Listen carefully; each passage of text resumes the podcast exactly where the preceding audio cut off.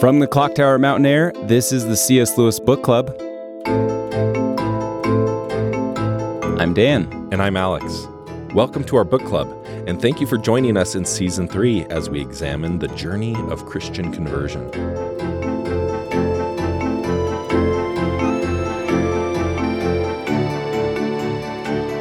Today we're in the Screwtape Letters, chapters 11 through 20. And as always, spoiler alert if you haven't read along with us to this point, feel free to pause, go read, and come join us, or plow ahead with us and read later. Alex, do we have any housekeeping this morning? People are emailing us some cool thoughts not related to Screwtape.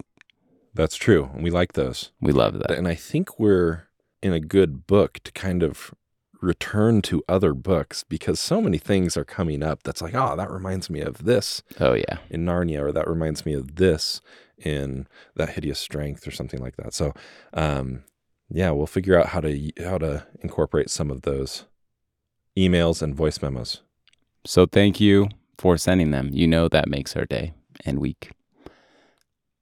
Do you want to jump into the summary? Sure. Wormwood's patient is being drawn further into the inner ring of his new circle of friends, and thus farther from the enemy, only to be diverted by some real modest enjoyment. Screwtape adjusts his advice accordingly toward a corruption of the patient's humility, obedience, enjoyments, and pleasures.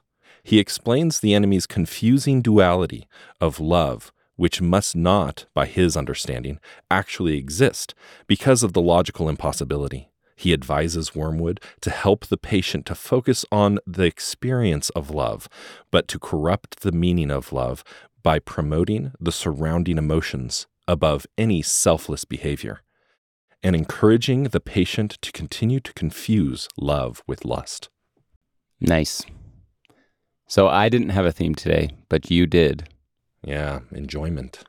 There's a lot of enjoyment. we're still like last week kind of jumping back and forth with the intellectualizing of an experience versus the ex- just experiencing it and like we came to the conclusion or or Lewis through Screwtape help us helped us come to the conclusion last week that if it's a good quality you want to just experience it and if it's something that's bad only keep it intellectual and so we'll see a little bit more of a play on those negotiating that lived experience between influences of the macrobes or the devils and influences of good.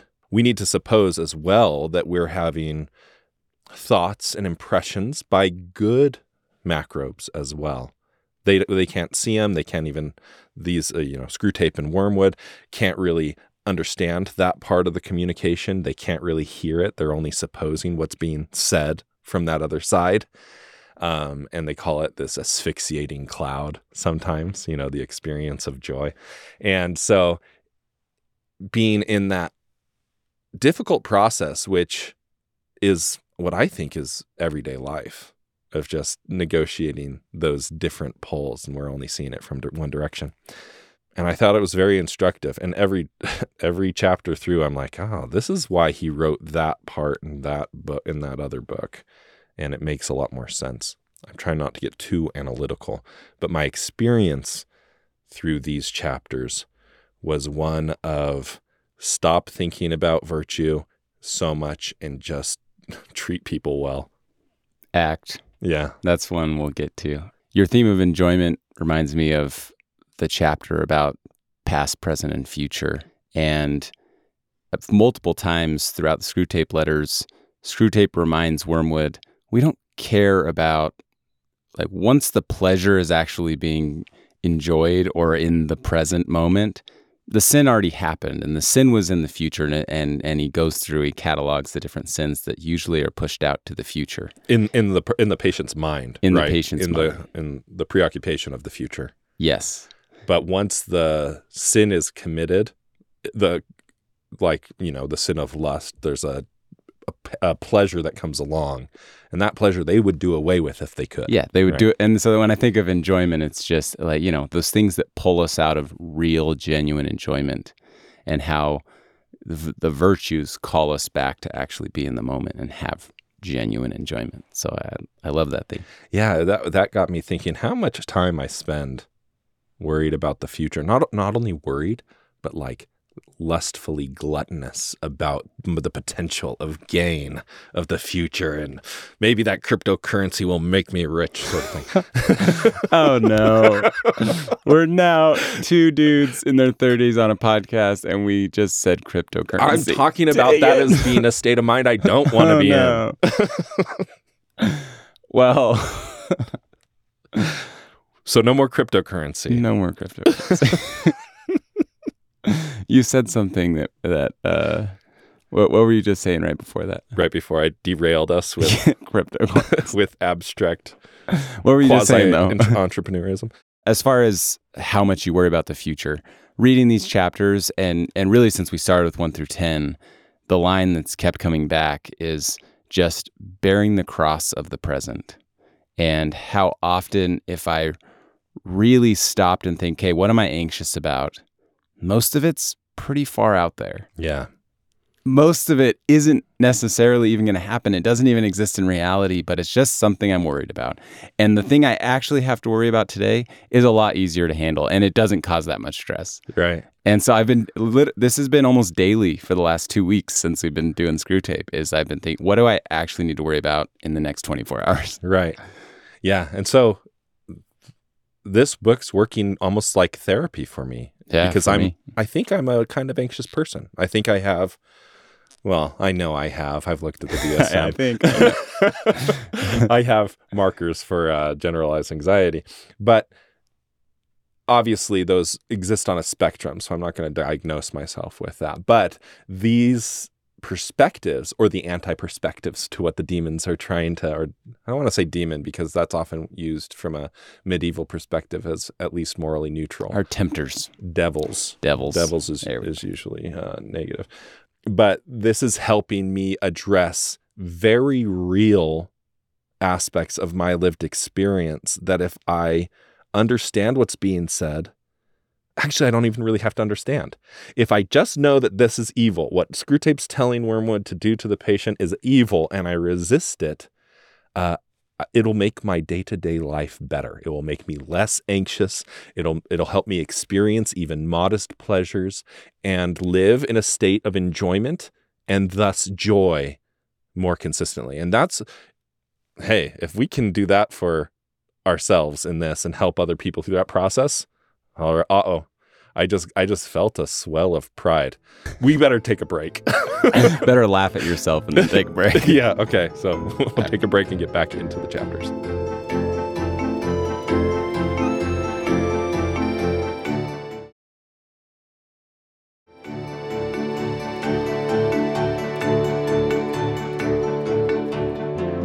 All right. I usually say let's jump in. Today we're going to launch into chapter 11. It'll it'll seem like being thrust out by how quickly we go in, or thrust in by how quickly we go into the chapter. You're already here. We're here. so, chapters 11, um, chapter 11, friends of the reliable sort. Was- and I was like, I don't want to be reliable. Not in that way. What- what like makes- to be thoroughly unreliable for the, for the, um, yeah. What are they reliable for? we're not calling them devils. Or are we calling them devils? We're calling them devils, not Sorry. demons. I think. That's so I want to be thoroughly unreliable for the devils Yeah. coming for me. Um, what makes these friends reliable? They're scoffers, worldly scoffers. Yeah, they have a habit of just being skeptical for for skepticism's sake, not for truth seeking, right? Because it's important to not uh, to doubt. It's important to question the half-formed truths that are coming into your mind and see if you can complete that truth or if it is a misleading only partial untruth. Um, and so questioning's good, it's important, but it has an end the the purpose of questioning of doubting is so that you can be filled with more truth. So if your attitude towards skepticism is it makes you feel sophisticated, there's a vanity in your skepticism. It makes you feel better than other people. You can look down your nose at those simpletons who are just blind, following their blind faith. Um, then you're reliable. Okay, so this is the perfect lead-in then to what it, it talks talks about later, which is the different forms of humor and different types of jokes. And he starts at joy, which is obviously, I think, the most pure form, and you see that in that hideous strength when the when the gods of the different planets are visiting and you know all of a sudden there's just natural humor and laughter that just starts to flow from the company downstairs as they're talking. And then it goes to just normal humor you know something's just funny and and don't think that laughter is a bad thing. Fascinating point about even body humor isn't necessarily a bad thing unless you're just using humor as the tool so you can talk about the things that you probably shouldn't talk about.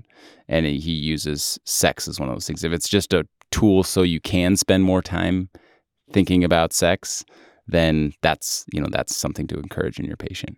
And then lastly, the flippancy, which is the best shield to put around your patient. So, what were your thoughts on that whole section? We learned just by context in other books that Lewis has this is is noticing and bringing up in his characters that the avoidance of humor is not really a virtue. Sometimes, you know, the overly sober, sober or stoic type attitude is yeah. something that's more common with people who Boo. yeah who are boring who are following who are just so easily manipulated by the macrobes uh, yeah uh, lewis is funny there's i mean every one of his books at some point i laugh out loud yeah he He's has great. like almost Great legit jokes. Yeah. But most of his his humor is in the fun level. And he's trying to get you into the, I get to the joy level a lot with the humor too, where I'm just so pleased. I'm just smiling as I'm reading through his books. Um, but he talks about Weston as being somebody who didn't understand the word laughter in any language. yeah. you know? Yeah. And so he he doesn't think that laughter is bad right? This is Lewis I'm talking about, not Screwtape. Screw Tape's talking about laughter, and he's saying, and, and warning Wormwood, don't just think that laughters are like on our side. In fact, a lot of forms of laughter we don't even understand, which means that it's eh, associated with joy. Whenever they're talking about it's clouded by this asphyxiating or something that they don't have access to. They don't have access to this experience of joy. And um, I'm I'm just thinking about, and I think he brings up the reunion of friends and things that aren't even really said that are funny, but that induce laughter in them, and the devils can't even figure out what that could be. You know, it's just the pleasure, the experience, and the enjoyment of each other's company, right? Lewis himself said that um, the, his favorite thing was the sound of male laughter, like the laughter of his friends, his close friends. And I think he's associating that with a, a an experience, or at least tangential to real joy. There was something about when he talked about flippancy and this armor that it creates against the enemy and how it's impossible to really make I, I think he kind of hedges and says that many jokes about a virtue. And but that that's where flippancy can make a joke about it can make everything into a joke because there is no punchline. It's just an assumed ridiculousness about whatever the subject is. And so if if anything the enemy approaches us with is taken by us to be assumed with that it's ridiculous, then it makes us impenetrable to his attempts to reach us. By making it a joke, it takes it out of the realm of reality, or maybe even the realm of the will, and puts it into that either intellectual or fantasy circle in the outside. And to make jokes out of virtues just to like scoff at them is to take them out of your experience. He's he's identifying the flippancy part of humor, and he even identifies specifically British humor as being very good at this. But to get people to actually do kind of shameful things. It's interesting. He talks about shame as being this thing that you don't want, or that that the that Screwtape wants to remove shame from the patient. Mm-hmm. I think in a lot of our modern culture way of talking about our experiences. We're so afraid of shame that we want to um, say that shame's something you shouldn't ever feel. Um, there's this, there's a word in Portuguese. It's called it's safado, and it's the it's like this go to insult for anybody really See, for anything, and it's and it, what it means is shamelessness. And we sin vergüenza. Yeah, exactly. Without, without shame. Without shame. And that's something that it's like in that language and culture, they still see that shame is something that keeps people acting pro- appropriately. And when people stop acting appropriately, they must be without shame. Yeah. I, you can see a lot of our pseudo psychologies of our modern time as trying to get people avoid into, shame. to avoid shame. Yeah, exactly. Where do you want to go into chapter 12? Chapter 12. This is one of the par- the parts that I did have and maybe he did talk about it. Um but he talks about making the experience of communion with God uncomfortable for the patient. Where once you get them, the patients, the bipeds, once you get them feeling uncomfortable with any real religious behavior, I think communion's a good word, communion with God, um, whether that's through specific religious practice or even in the penitence of prayer, that if you get them feeling maybe it's shame in a worse way, shame toward the wrong thing, shame toward God, um, you'll try to avoid it. Yeah, avoidance, fear of confrontation. Yeah, you don't even want to engage in anything that will make you think about your inadequacy compared to the character of God. And so then the devils don't even need to do anything. You'll avoid it. You'll look for distractions from doing anything that's good for you. And I like that they're trying to keep you in this lukewarm place of, on one side, have the patient doing things that's creating this nebulous cloud of just, "Ah, I'm probably not doing that good. But also, it's probably good that they're still going to church because it's going to give them some type of anchor to be able to pat themselves on the back and say, "But I, you know, I'm I'm still going to church. I'm I'm still good." And so, just interesting how like what they're trying to avoid is any extremes that would wake the patient up to the reality Yes. of where their soul actually is. Yeah, exactly. One of the Screwtape says to keep somebody eh, away from reality is keep them in a state of fear and stupid confidence. Stupid confidence. yes. Maybe that's why I want to address my experience of anxiety because it's little- either fear or I bounce to stupid confidence all too too frequently. I'm a little worried I'm on the latter end of the spectrum too often. Anxiety isn't my thing, but stupid confidence. Do you do you remember what Screwtape said is the way to get somebody to be avoidant to communion with the enemy? When he talked about giving the patient that sense of, no, I'm not doing that well lately, that then that will lead to the patient not omitting to do religious duties, but just kind of disliking them. And that's that's a feeling and something that I've experienced myself that when I have when I'm not doing well lately, that I start to just have this vague sense of dislike towards activities that I know I should be doing. And so I, I really relate to this tactic.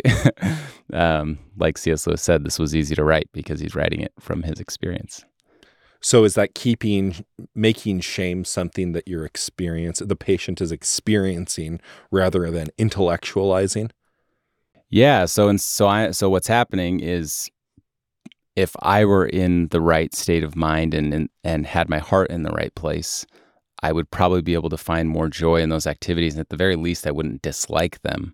But now now I'm pushing it outwards and externalizing it and saying, oh, I don't I don't like how this person's giving this talk. I don't like how this person's asking our congregation to serve in this way or whatever. Like it's it's pushing it outside of yourself and then just reacting to the distaste you have and blaming it on the thing external to you, not where your heart is. Okay. Because I know that when we're experiencing things that the devils want us to, but God doesn't, we should experience it and not intellectual, or and we should i- intellectualize it, right? So Yeah, if the so- patient in this moment is thinking, I'm experiencing shame right now, this is what shame is like, then then they can actually create a plan of action Yes. that will get them Don't do into the grace what I'm God. doing right now, which is I'm trying to intellectually think through my shame so I can recognize the dislike for what it is, which is originating from myself. Well, you should intellectualize shame. And that's what I'm saying Oh, is okay. is do this. Okay. Like what we're doing is what we should do. Yeah, this doing. is what it's. like. Don't do this. I'm not telling the- you, Alex, let me tell you about this super annoying thing someone in my congregation did where they invited me to move a piano And I can't believe they asked that way. They should have asked in a different way that would have been a better way to ask me to serve them. And then, as a good friend, I Just should show up say, and move the piano. "Oh, I'll go up and I'll go move the piano with you." Right. That's right. One thing I wanted to make sure we hit on at the end of the chapter was his comment about how the, the gravity of the sin doesn't matter. Mm. New devils, they want to report on great sins, but if it's murder or if it's cards, as long as it does the trick, we don't care. Yeah, they're terribly pragmatic. Yeah.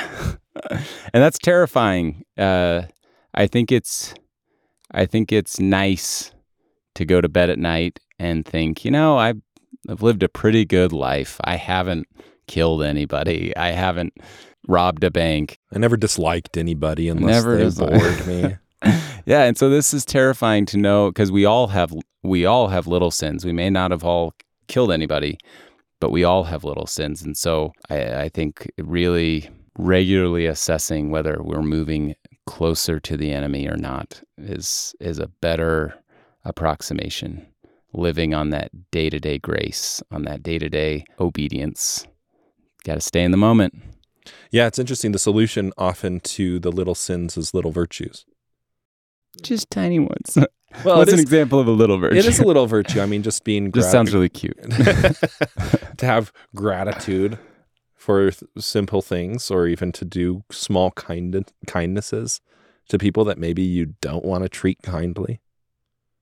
Um, you can't stay there forever. I mean, anytime you do something good, you're going to be called on to do some something greater. You're you're proving that you're capable of of realizing real virtue, and you might actually start doing some real good. And when I say real good, I sound I, I'm like accidentally uh, diminishing the these little virtues, like I was talking about. But the solution to this flaxen cord, this this little by little uh, removal from God into a place of your own will rather than His, can be combated with something that you might not see as very momentous or important, Hmm. which is just right now, treat somebody well. Right now, be humble, pray. All these things that, that aren't, they don't take some great saint or great um, warrior on the enemy's side to perform. You can do it right now. Naaman just go has needs to go baptize himself in the river. Right. Exactly. Don't The- look for some great thing. In the next chapter, Screwtape gets scared because Wormwood's let him slip through his fingers. Yeah, because he actually enjoyed something that he liked. He was he, he read a book and went for a walk or and something. then and then went and I don't know had tea. Probably it was had tea. Lewis talked about tea as if it was like the greatest thing. Dirty water. Dirty water. for for us Americans, it's hard for us to really like understand that as a pleasure. Uh, what is it? Uh, Roddy leaf water. Um, Uh, so, so well, well, I like that. One of the things that he talks about how he can fix this this fact that now this patient's been pulled. He experienced a little touch of reality, which inevitably was going to was going to the Wormwood's tactic with the patient was supposed to be to keeping him in this worldliness, this disconnected area from reality. Well, that circle of Right. friends, and he uses circle that inner ring of belonging to Dun, dun, these dun. these highbrow, like important people who are skeptics about everything, and that there's this desire that we've talked about before, the desire to be part of that and to be important and to really feel like you're making something of your ego and your identity by by just your association. And none of it's actually really pleasurable Yeah. you have to pretend you like things that you don't like you have to pretend you like people that are kind of boring or not you know detestable it's difficult for me to say that because thinking people are as a bore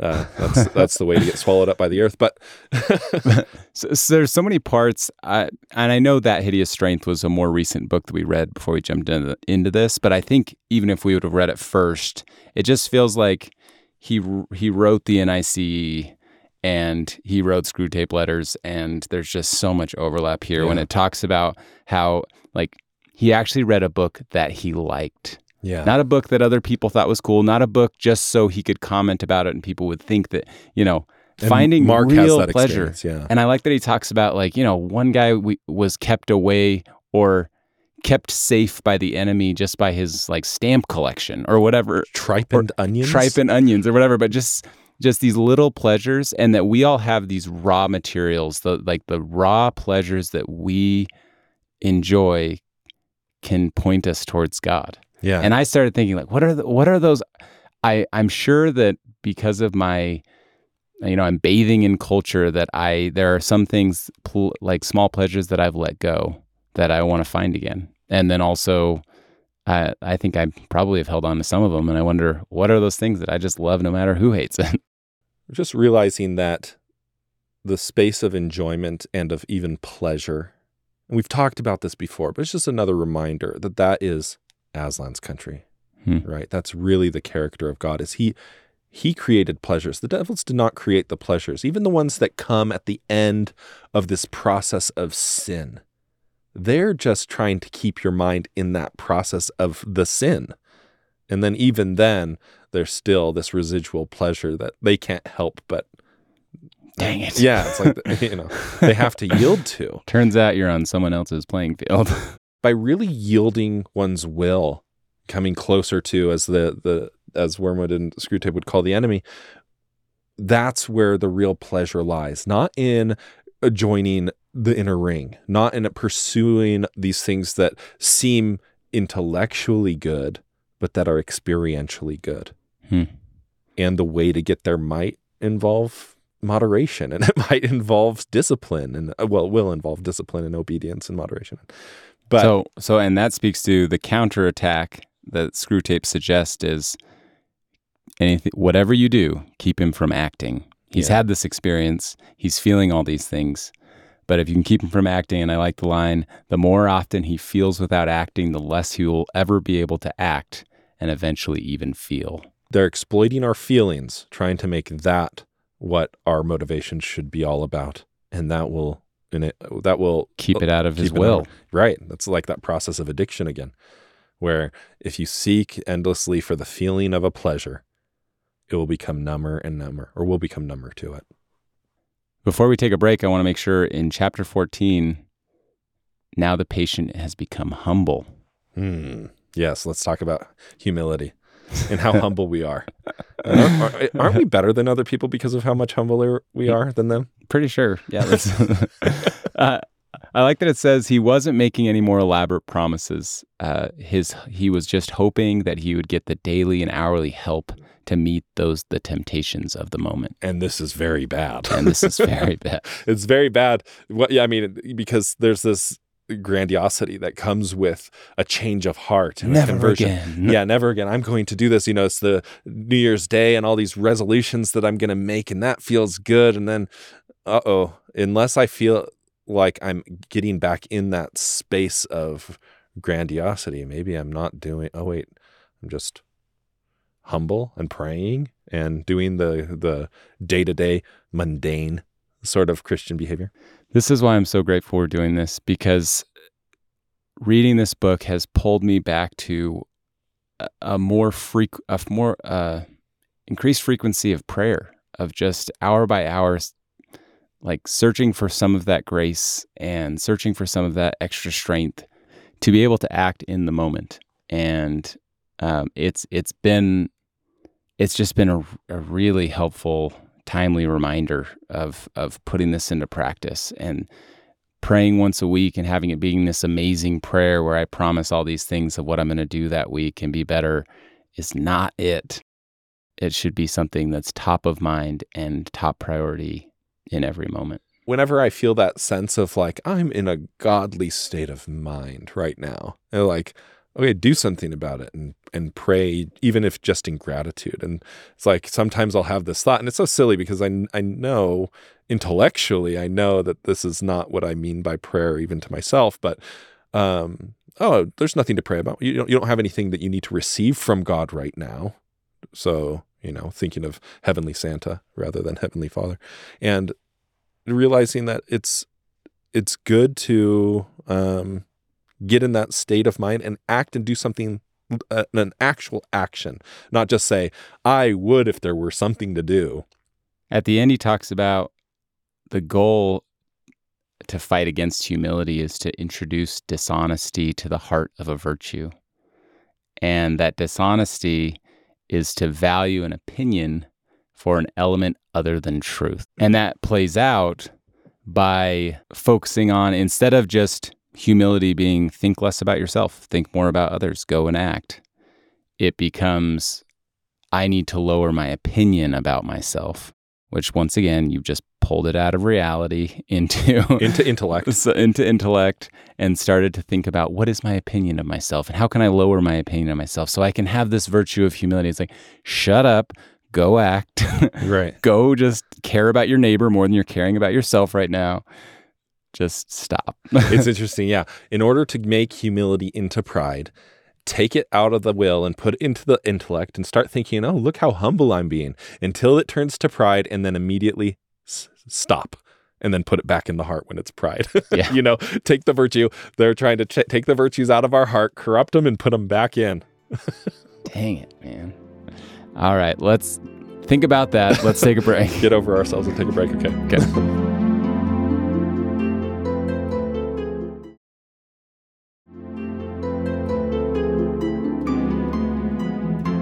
Alex, welcome to war. Oh, yeah. Or a lull in the war? I think it's a lull. yeah, So the patient is less anxious. that's right. But I love this part past, present, and future. Virtues, charity, or love is in the present. Yeah, Uh, gratitude's, gratitude's in, the past, in the past. anxieties in the future. Anxiety, We- we- lust, avarice. Obviously, understanding time in this way has its utility. Well, uh, when I say when I say utility, it's like it's hard not to like see that as such a bad place to be in one's mind because the prag- the terrible pragmatism. Go on, Frost. Ouch, that was a burn. Sorry. That's all right. I can handle it. um, but where what is most like eternity?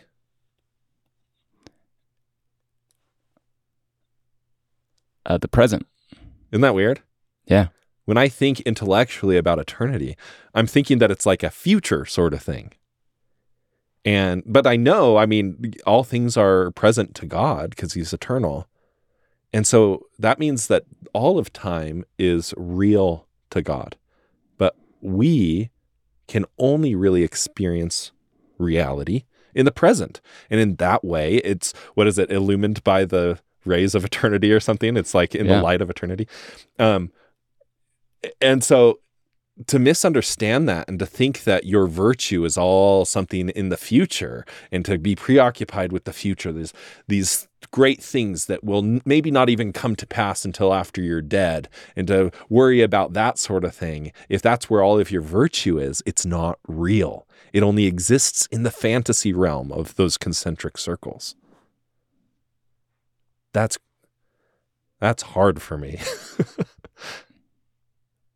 I Yeah. live so much. I live. My mind is so preoccupied with the future. It's crazy that to realize that and to think, oh, I haven't even even been living real life because that's not real life. Yeah. For for me, I get caught up. I mean, I'm sure I get caught up in this in a lot of areas, but in trying to run an investment firm, to some degree or another, I'm trying to predict what the future of the markets is going to be and then align some type of investment thesis uh, along these predictions. And so it's really easy to read the latest news articles about whatever war is going on or economic uncertainty and start to feel a lot of anxiety around did, did I forecast this accurately? Which the answer is no, I didn't. And it's and so, so in trying to obviously and I think he says this that like we're biologically predisposed to to worry about the future Yeah, like to keep ourselves alive. And so trying to balance that and even pull back and and mitigate that to keep us in the present, worried about eternity, which means concerned with God, and then worried about the present, which is concerned with our responsibility. yeah. You can look to the To act. future if you're planning for things that will be the present, right? But to get caught up there, I, I mean, right now our world is experiencing some turmoil and wars that aren't right as we're talking happening in our country. Yeah. And there's people calling for that and you know it's it's tricky because all of these things can only really exist for us in abstraction. We could say oh what those people on the other side of the world and it's important for our empathy uh, to go out that way. But if my concern for something that's happening on the other side of the world makes me treat my neighbor poorly because they have the wrong opinion about what's going on on the other side of the world, as far as my experience, the only real thing that's happening is I'm being a jerk to my neighbor. Hmm. yeah. So I mean, there there is responsibility. I mean, goodness is goodness, and things that you know, virtue is virtue. There's things that are true, and we should make accurate assessments about things. But then when we do that, if it, the only thing that re- is real about our soul is what we're doing with now and here. If I become so preoccupied with foreign conflict that it makes me kind of irritable and grumpy with my kids, then it's, well, the devils can sure use that against me.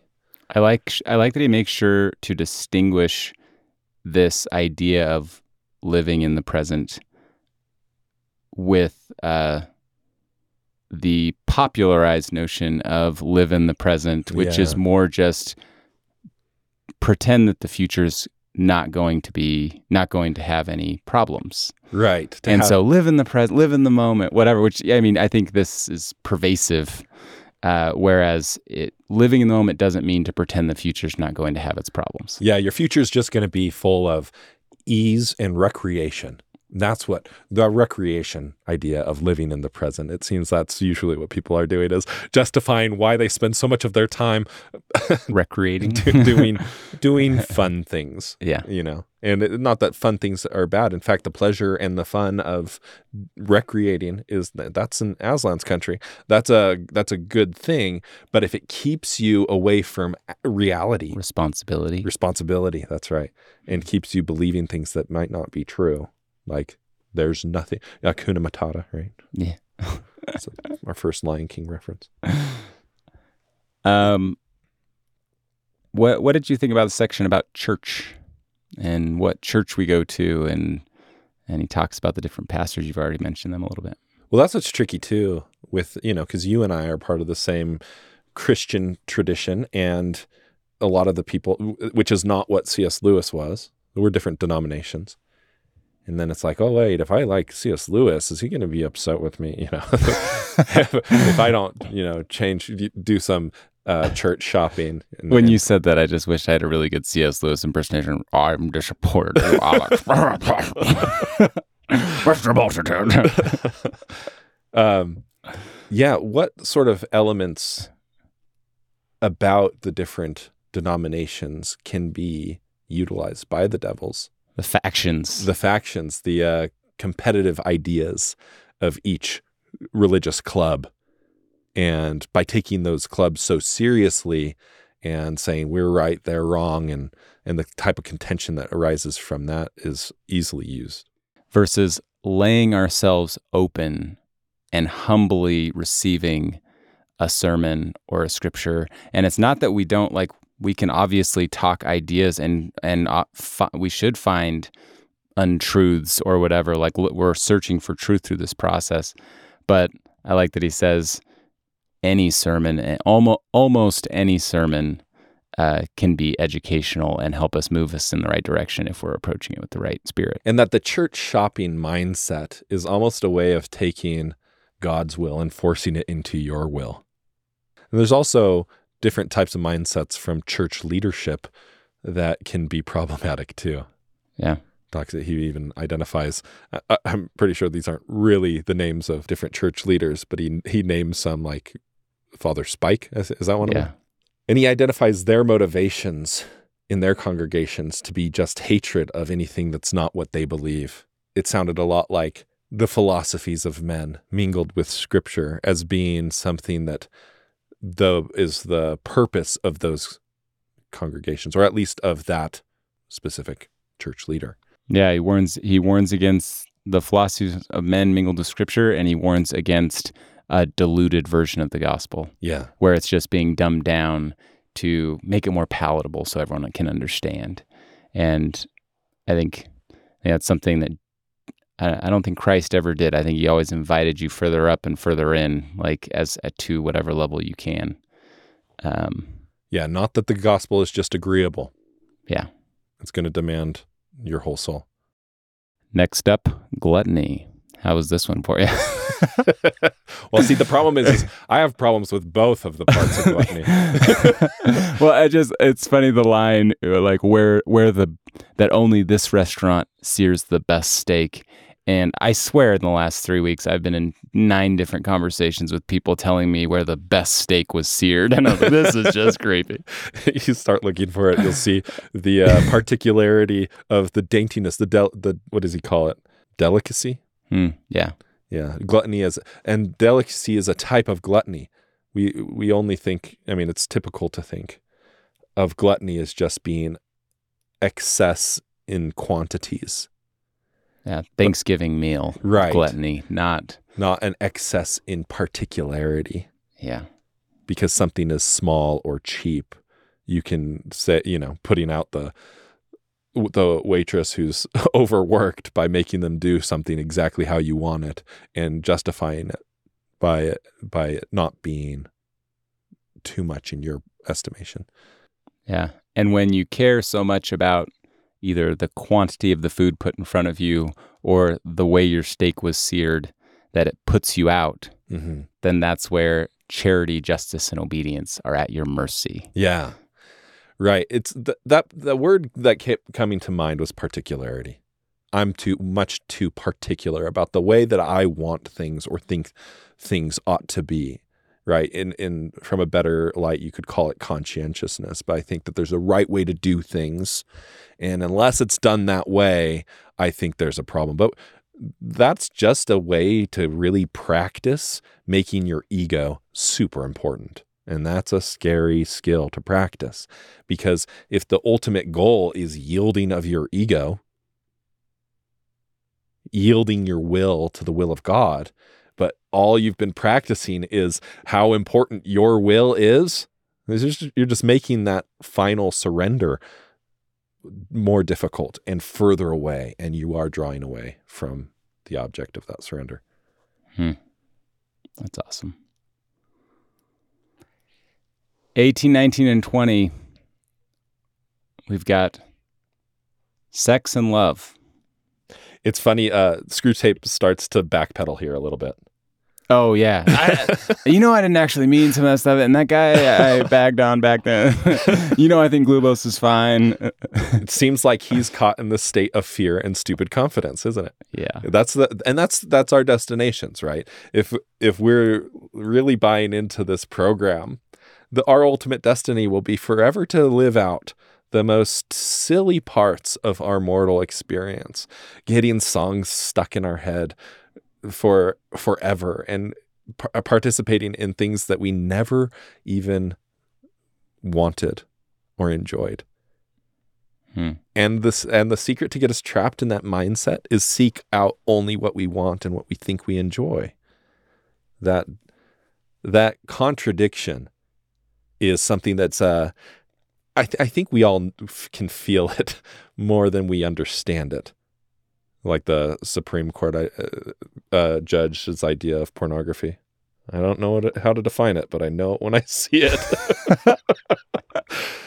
Which it re- you know, so much of our life is like that. It's hard to define, it's hard to intellectualize, but we know It's good someone so intellectual can own that it's hard to describe, but I know it when I see it. Exactly. And I I, like think that. a lot of the the temptations toward the superficial pleasures are like that.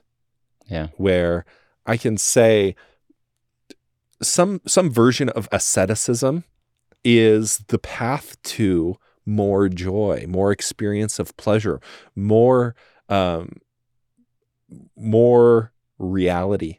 And it seems almost contradictory. And that contradiction we could try to intellectualize and use it as a weapon toward virtue or weapon against virtue, not toward. We could use that as a weapon against virtue. And Screwtape kind of jumps on that because he can't understand what the enemy's idea of love is. It seems logically uh, contradictory.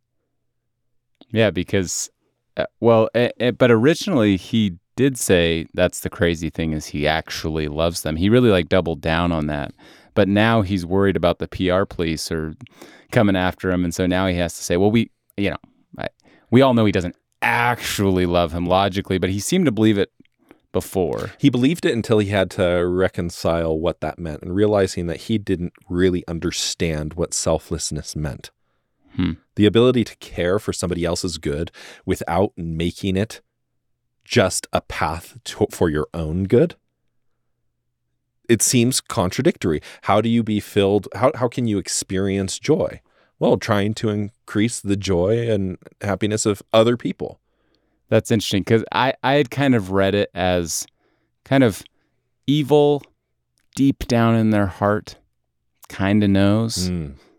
And so once he was caught and worried that maybe his letters were getting out, he had to toe the party line and go back to, well, we don't really know and we're doing all this stuff. Yeah. But maybe deep down, like, there's got to be some part of, I, I, guess he doesn't have a soul, or maybe he does, but understands. But maybe, I don't know. I could be dead. No, wrong. you're right. You're right. Maybe I'm getting caught up in forgetting that the devil is a liar. And all of this is something that Screwtape's pretending not to understand. And he talks about his father, their father, and Yeah. that the thrusting out of heaven was really his, like, inability to reconcile this idea of love instead of glory for his own sake.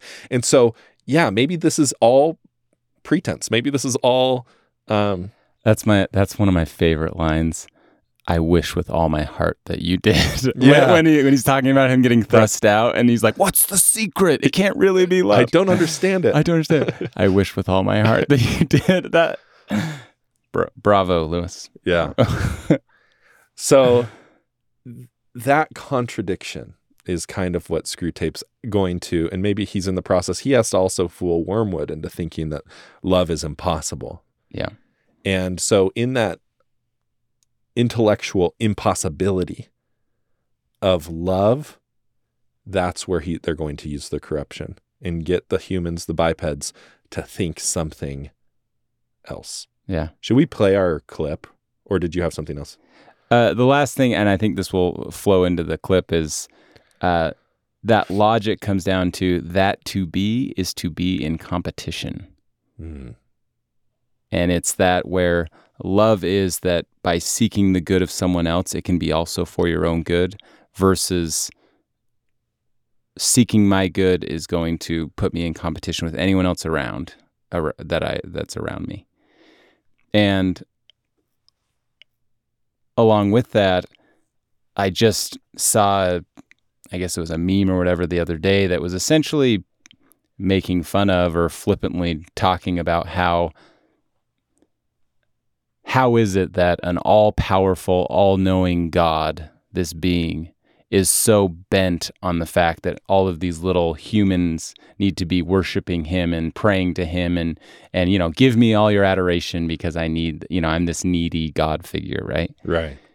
which what's lost here is could it be that a loving God is asking this of us For us. for us? Yeah. could it be that maybe No, of does course not. no, no. I'm just going to project all of my imperfection Right back right at him. back at him. That's right. Anyways, so well, yeah, we can jump into the clip. That was just something I, I really liked. so just to set up the clip a little bit, this is from the end of chapter 18 and talking about some of the confusion, maybe the illogical contradiction of the way that we think about love and have defined love and the purpose of marriage even. Hmm. Humans can be made to infer the false belief that the blend of affection, fear, and desire which they call being in love is the only thing that makes marriage either happy or holy.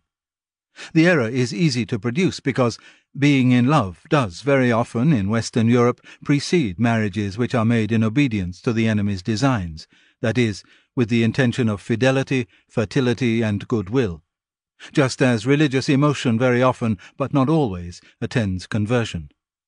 In other words, the humans are to be encouraged to regard as the basis for marriage a highly colored and distorted version of something the enemy really promises as its result. Two advantages follow. In the first place, humans who have not the gift of continence can be deterred from seeking marriage as a solution because they do not find themselves in love, and, thanks to us, the idea of marrying with any other motive seems to them low and cynical. Yes, they think that. They regard the intention of loyalty to a partnership for mutual help, for the preservation of chastity, and for the transmission of life as something lower than a storm of emotion. I listened to that so many times, and even that time, it just like hit me that yes, they really believe that. Yes, they really. That some storm of emotions is more important than all this list of virtue. And it's looked down on in our modern culture as it being something less than love. And every time we're saying love in that context, it's just this emotional experience of lust with somebody else as the object. And we do this even when we see an 80 year old couple walking down the street holding hands. We say, see, they still love each other. Love is alive. Romance is alive. That's right. And we tie, and when we say that, we're tying it back to a 20 year old couple getting married and that they, you know, can't keep their hands off each other because they're so in love. Right. This storm of emotion. It feels good to say that what we see in as love in or the su- successful relationships of love are just the twitterpation of courtship. Yeah. Versus when you see an 80 year old couple who have built a marriage on their loyalty to each other and stayed chaste and stayed focused on the good and loving those around them, um, seeing that as a more desirable and virtuous like path of life and a more virtuous relationship. We don't put that on a pedestal, at least not often enough. It reminded me of the Dimbles. Hmm. And what's interesting about their characters is that even um, even Marjorie was fond of Cecil's pupils. Like they were the way that their love um, I think one of the ways that their love was manifest was in the way that they treated younger generations. The, the way that they treated each other still kind of happened behind closed doors. We got a little peek into that with the way that they were whispering to each other when when Venus was present at St. Anne's, and that there was still a little bit of not to say that that twitterpation can't exist, but it can't be the object. It can't be the focus of what it means for them to be in this relationship. But their their relationship was seemed to be um, devoid of jealousy and of competition, and actually wasn't really about them anymore. It was about treating other people well. And they were able to talk with each other in an understanding way, but all of their focus of their virtue was in helping people around them. They they were like one flesh. The relationship wasn't about this this um, drama between their two egos. Their egos were one, and then the way that they interacted with the world was with charity. And I think that's, I mean, I'd like to say, I think it's, I'd like to like say that that's characteristic of my relationship with my wife. And sometimes my relationship with my wife is way too competitive or too much about how we're talking to each other and who's got the who plays what role better and how equally are we sharing all of the roles that supposedly are indications of equality. And all that stuff seems to be just be distraction from going about and doing good. You know am i is the way that i interact with our kids is that the real i mean i have a lot of insecurity about that because that's like all of my education is focused in that direction. How do I interact with kids in a way to help them develop appropriately? And then when I see my wife do it better than me, it's hard not to be like, well, I'm, sh- what do I, you know, what am I for if not that? And instead of thinking, rejoicing in that as much as I would if I had done it myself because good is happening. Hmm. It's so hard. This this contradictory, seemingly contradictory attitude of what love is and how even in the most seemingly innocent and benevolent type context, we still diminish it to just this twitterpation and storm of emotions. But what's so what's so valuable valuable about what we're reading and what we're talking about is if you set your ladder up against the wrong wall, if your pursuit in your marriage is to try to maintain the storm of emotions or maintain some of these, um, it, you will fail. And then when the disappointment hits, you're going to feel like, hey, I was sold a bag of goods like this. Um, you're going to feel like maybe, you know, maybe you entered marriage because of your religious beliefs and you wanted to be faithful in these other things but the problem was is you then you set up as your end goal something that wasn't ever supposed to be what your end goal is Right. And what's Right. scary is that storm of emotions is still available to you, just not through your spouse. it's gonna end yeah That's what you remember when uh, I think it's Frost who tells Wither that the effect of aphrodisiac does not turn a man to his wife. yeah You know, if you're going to stimulate this this storm of emotions, it's not going to be directed toward the person with whom you feel secure and safe because what does he call it? He says this mix of fear and desire. If you have a good solid relationship with somebody, a committed relationship, it won't have fear. And the desire won't be based on this unattainable thing or this the the this risky thing. And so if you want this twitterpation, a lot of that is the result of fear and anticipation and and the unknown and all of this like self gratifying use of an object. And if you're at one with somebody, they can't be an object to you because it's you. So that's the tricky. That's what I think is tricky. Is like if you want to define love like that, and in our world, that's ubiquitous. In fact, you start talking about love as charity, and people will scoff at you. right You talk about love as this, oh, look, the romance is still alive, which I don't know. That always seems like a projection or a, a front. It's like, what's the, I, you know, when somebody starts posting on social media about how awesome and sexy their spouse is, like, uh oh, they're in trouble. they're trying to reignite this fire that they, that they've defined love to be, and unfortunately, they haven't moved on to real love. They haven't moved on past that storm of emotion, and it is stormy. Thank you for being in our book club. We hope you'll continue with us. As always, we love your participation with comments, questions, even criticisms or corrections. You can email us a message or voice memo at bookclub at mountainair.media, M T N A I R. And please subscribe, rate, and review on the podcast app. Yeah, and thanks for listening. See you next week. See you next week.